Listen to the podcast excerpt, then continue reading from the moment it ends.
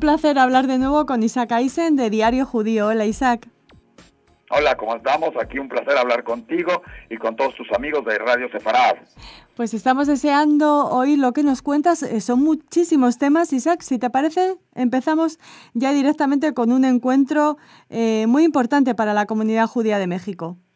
Sí, se dio acá en México, después de algunos tiempos de no haberse hecho, un encuentro para analizar lo que es, en México se le conoce como adultos mayores, en otros lados se le conoce como tercera edad, nos referimos a lo que antes se consideraba gente mayor de 65 años, pero hoy la gente de 65 años es tan joven como cualquiera, entonces es un poco mayor la edad para estas personas que se ha venido siendo como un pequeño problema dentro de la comunidad, no tanto porque la haya, sino porque la comunidad no está preparada en muchas ocasiones para atender correctamente. Antes era muy fácil, todos los abuelos tenían a sus hijos y a sus nietos y todo el mundo veía por ellos, algunos vivían en su casa, otros tenemos una institución que se llama, por ejemplo, el Eshel, es un eh, centro de retiro, digamos, para las personas mayores, un asilo en alguna manera, que está fuera de la Ciudad de México, y ahí se les atendía.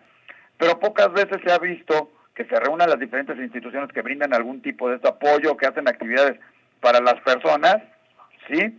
Y este y se les brinde esta ayuda y todo. Ayer se dio en el Centro Deportivo Israelita, bueno, durante cuatro días, un congreso que reunió a diferentes expertos para prepararnos en esto, pero lo importante y que nos tocó y fuimos escogidos como diario judío y en, en este momento como Radio Separat para cubrir algo que fue muy importante. Se reunieron los presidentes de las diferentes instituciones comunitarias de cada una de las comunidades, para decidir qué tan importante o no es ir viendo esto, que a lo mejor hoy en día no es tan problemático, como te digo, porque mal que bien está atendido, tenemos un poco hasta de subcupo en lo que es el Echel o en el centro de retiro, la gente más o menos eh, recibe la atención, pero que se calcula que en unos 15, 20 años la tercera parte de la población de la comunidad judía de México esté arriba de los 70 años.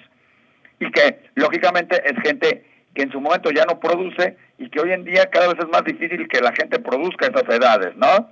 Y me refiero económicamente, pero que también necesitan actividades sociales, culturales, ir a cosas, estar activos, ¿no? Y en un momento dado, pues también se requieren mayores gastos en medicina, en atención de salud o en hospitalizaciones en muchos de los casos, lo cual va sangrando a la comunidad.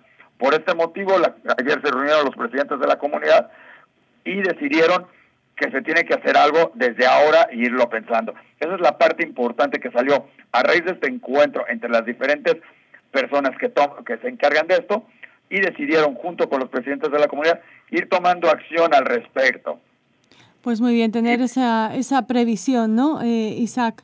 Contando Exactamente, y eso fue de lo más importante. Y digo, como diario judío nos tocó estar en este importante evento que seguramente dentro de poco empezaremos a ver resultados, frutos, porque además lo que se decidió es no queremos crear ya sabes el típico comité donde, bueno, ya veremos qué hacemos. No, no, hay que ir tomando decisiones e ir haciendo cosas e ir viendo qué se requiere para que esto vaya caminando y se den resultados a corto plazo, ¿sí?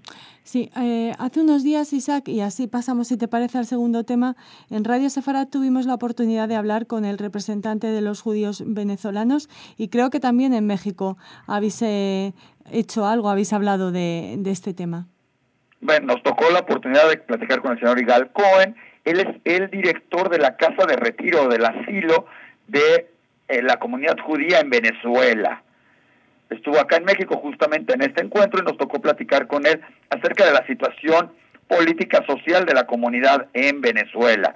Como les habrán platicado, a ustedes también, y lo hemos oído en Radio Zafarad, es una situación conflictiva en el sentido en que no viven mal todavía, en algunos aspectos, todavía pueden salir, entrar, viajar del país.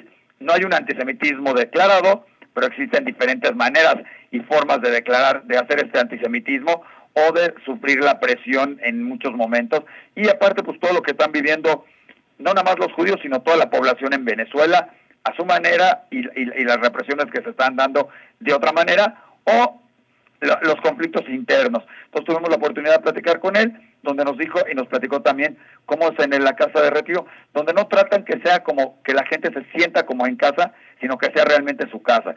Se les atiende, se les brinda y forman una gran familia dentro de este lugar para todas las personas que de edad avanzada, ¿no? O como te decía, adultos mayores, y tuvimos una entrevista con Igal, la cual podrán escuchar lógicamente en, en diariojudío.com para enterarse un poco más de esta comunidad judía de Venezuela. Muy bien, pues les remitimos a esa entrevista en Diario Judío y ahora de qué nos vas a hablar, Isaac. Bien, voy a platicar dos tres eventos que hubo, que ya platicamos que iban a ver. Uno fue el concierto de, de, inauguración, digamos, de los festejos de los 85 años de la comunidad sefaradí en México, donde se contó con el cónsul de España, el embajador de Turquía, el embajador de Bulgaria y muchas otras personalidades del mundo en México y, lógicamente, de toda la comunidad judía de México, con un concierto de la señora Jenny Serur y el señor Isaac Salinas, el tenor, que vino desde Miami a este evento en especial. Y fue una gran exhibición con el coro de la comunidad, con una orquesta sinfónica, recordando grandes momentos de los romances sefaradíes y de toda la música mexicana, sefaradí, ladina y otras cosas más. Una gran noche, una gran velada, un, un salón pletórico lleno, terminando con una extraordinaria cena todo un gran evento que da inicio a estos festejos del 85 aniversario que ya les estaremos platicando. Lógicamente varios videos y varias cosas de esto lo pueden ver en Diario Judío. Se dio también un evento que se llama el Yidisher Idol, que fueron como el famoso programa que está dando en todos lados de American Idol, España Idol, Israeli Idol. Bueno, acá hicieron uno para los que cantan en Yiddish. También estuvo con cosas fabulosas y también pueden gozar de los videos, lógicamente, en diariojudío.com y todo lo que se jale también a Radio Separat. Fue un gran evento. Pero además, podemos empezar con que ya empezaron los festejos, empezar con que ya empezaron los festejos de Purim en la comunidad judía de México. Ya sabemos que el próximo fin de semana será Purim, pero por ejemplo la Keilah Enazí ya realizó su ya tradicional y famoso rally de Purim, donde hubo gran participación, no nada más de jóvenes, porque el evento es organizado por juventud, hubo familias, hubo niños, hubo de todo participando en un rally donde no nada más se trataba de encontrar en el celular cosas, sino bailar, actuar, hacer, disfrazarse, spuri, disfrazar a los coches, sacarse fotos, subirlas a Facebook y utilizar todas las ah, herramientas modernas que existen para hacer de un rally algo totalmente diferente, ¿no? Y muy conectado, sí. Y muy conectado con, con, la fiesta, con la con, con Puri que ya se acerca, ya, ya está aquí. Sí, definitivamente ya está aquí y de eso le estaremos hablando. Pues ya en próximas semanas cómo estarán y podrán ver todos los disfraces originales que se den en cada una de las diferentes instituciones porque pues Purim se festeja en todos lados, se lee la Megilat Esther, pero se dan fiestas en cada uno de los templos y hay cada disfraz que te mata de la risa, te sorprende y dices, bueno, ¿y de dónde se les ocurrió, no? Entonces, ya estaremos comentando cuáles son los disfraces más originales, o si algún amigo de Radio Separada tiene una idea de un disfraz para el que nosotros nos podamos disfrazar, pues no duden en mandárnoslas, tienen unos cuantos días, háganoslas llegar a través de Radio Sefarad o a través de Diario Judío y pónganos cuál creen que es el disfraz más original. Isaac, porque tú no tienes claro de qué te vas a vestir este año, ¿cuál va a ser tu disfraz?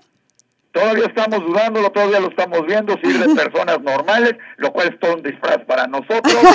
este, o de qué será, pero de aquí al sábado y al domingo encontraremos de qué estaremos disfrazados, pero por eso cualquier sugerencia es bienvenida. Si alguien tiene algo original, con instrucciones, por favor, corte esto, ponga esto y ponga el otro, será más que bienvenida. Muy bien. Oye, Isaac, no puedo disfrazar mi interés respecto al siguiente punto de, de tu crónica, porque tiene nombre propio, dos nombres propios, Gilad Salid y Brosa. Definitivamente tendremos la fortuna de contar con ellos a partir de hoy en la noche y mañana un concierto plática. Primero, Gilad va a dar una plática en los colegios mañana en la mañana. Este, estaremos con él, estaremos con todos ellos. Y David Rosa, pues ya lo conocemos. Tuvimos la oportunidad hace muchos años, bueno, no quiero ir mucho porque se oye muy lejano, de entrevistarlo para un programa de radio que se llamaba La Hora Judía. Y fue la primera entrevista que dio en México alguna vez y esta vez tendremos la oportunidad de verlo hoy en la noche, mañana en la mañana y mañana en la noche en un espectacular concierto. Desafortunadamente se junta también con un concierto de otra gran personalidad del mundo judío, Isaac Perelman, que también se presenta en México.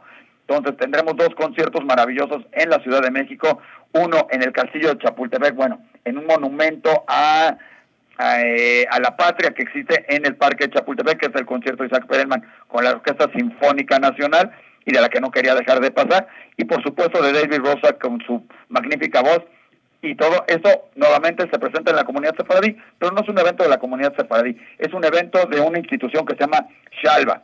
Shalva es un grupo en Israel que ve por los niños con capacidades diferentes, con algún problema y todo, y viene a México trayendo a Gilad Shalit, que corre con ellos, que es parte del equipo Shalva. El equipo Shalva participa en un maratón, en el maratón de Jerusalén, y Gilad corre con ellos en apoyo a estos niños traen a México a los vienen a México, vienen a dar una plática y vienen a hablar, a cantar. Ya tuvimos la oportunidad en un momento dado de entrevistar al director de Shalva, Abishmuel, sí, a dos personas de México, a Moy y Mary que ya participaron en el maratón y seguramente este año habrá todo un equipo mexicano participando en el maratón de Jerusalén en próximos días en, en marzo en esta importante competencia que además es bellísima porque corres por todo Jerusalén y además la parte más importante, convives con estos niños y jóvenes con capacidades diferentes.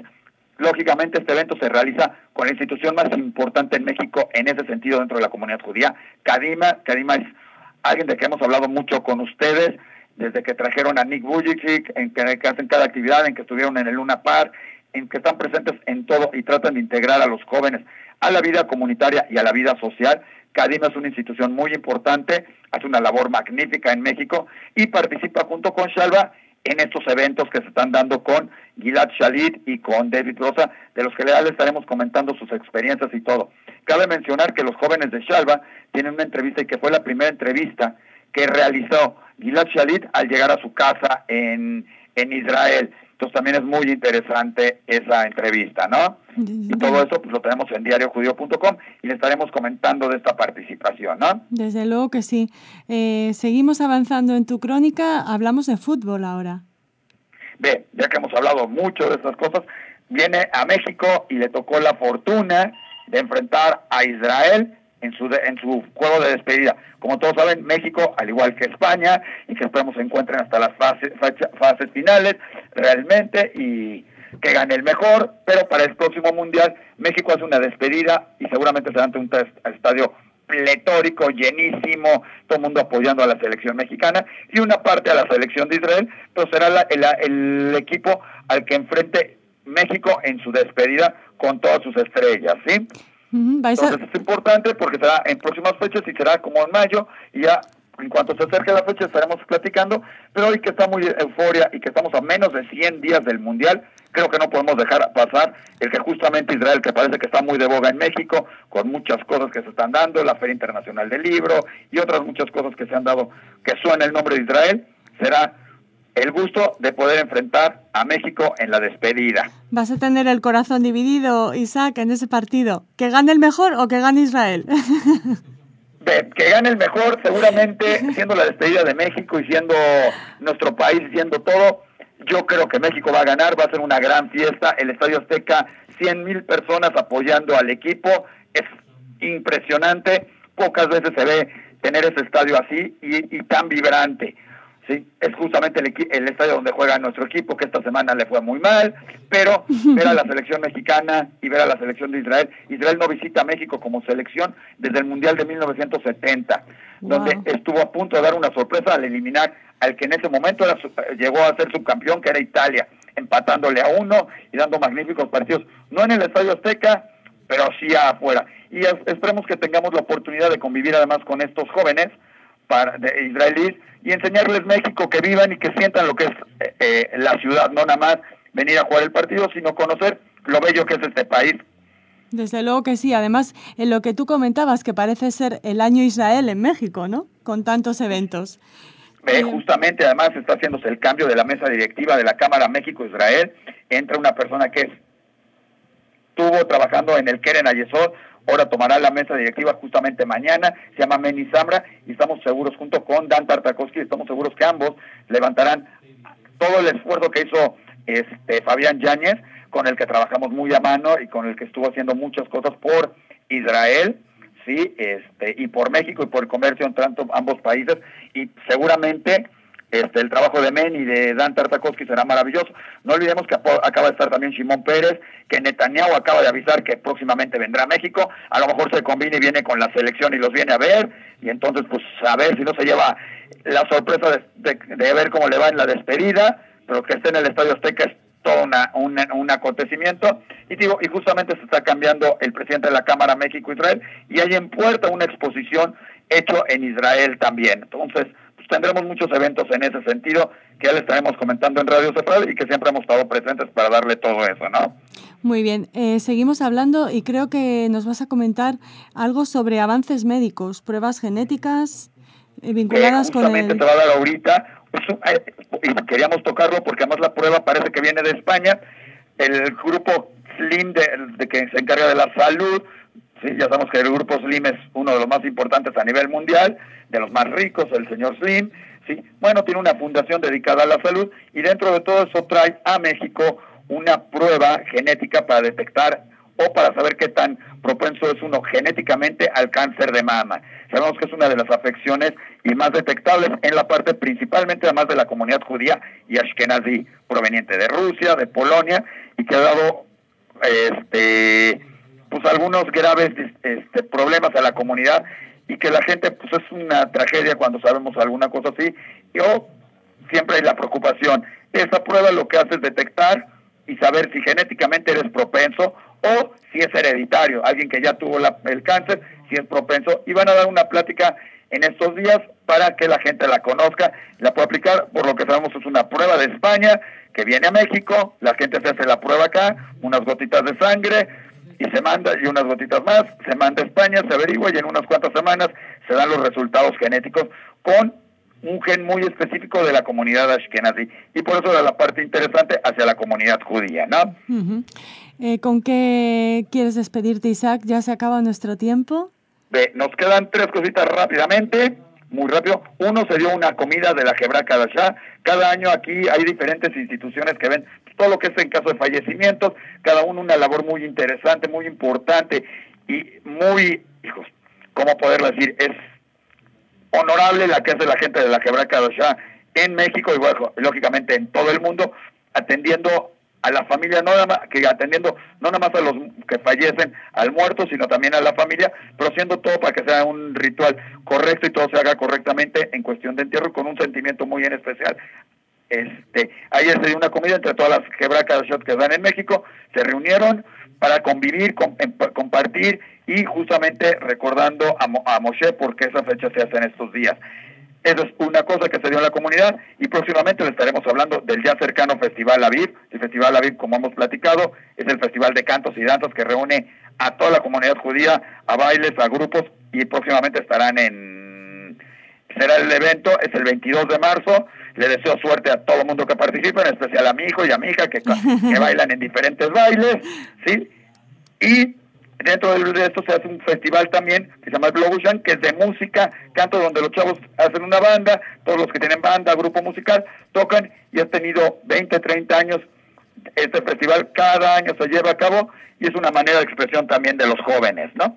Muy bien, pues muchísima suerte a los jóvenes Eisen en estas en estos festivales y a ti un abrazo muy fuerte y muchísimas gracias, Isaac. Hasta la próxima. Muchísimas gracias a ustedes, ya estaremos comentando a ustedes de todo lo que se va dando en México, lo que pase, lo que venga y todas las demás cosas que están por llegar a este país.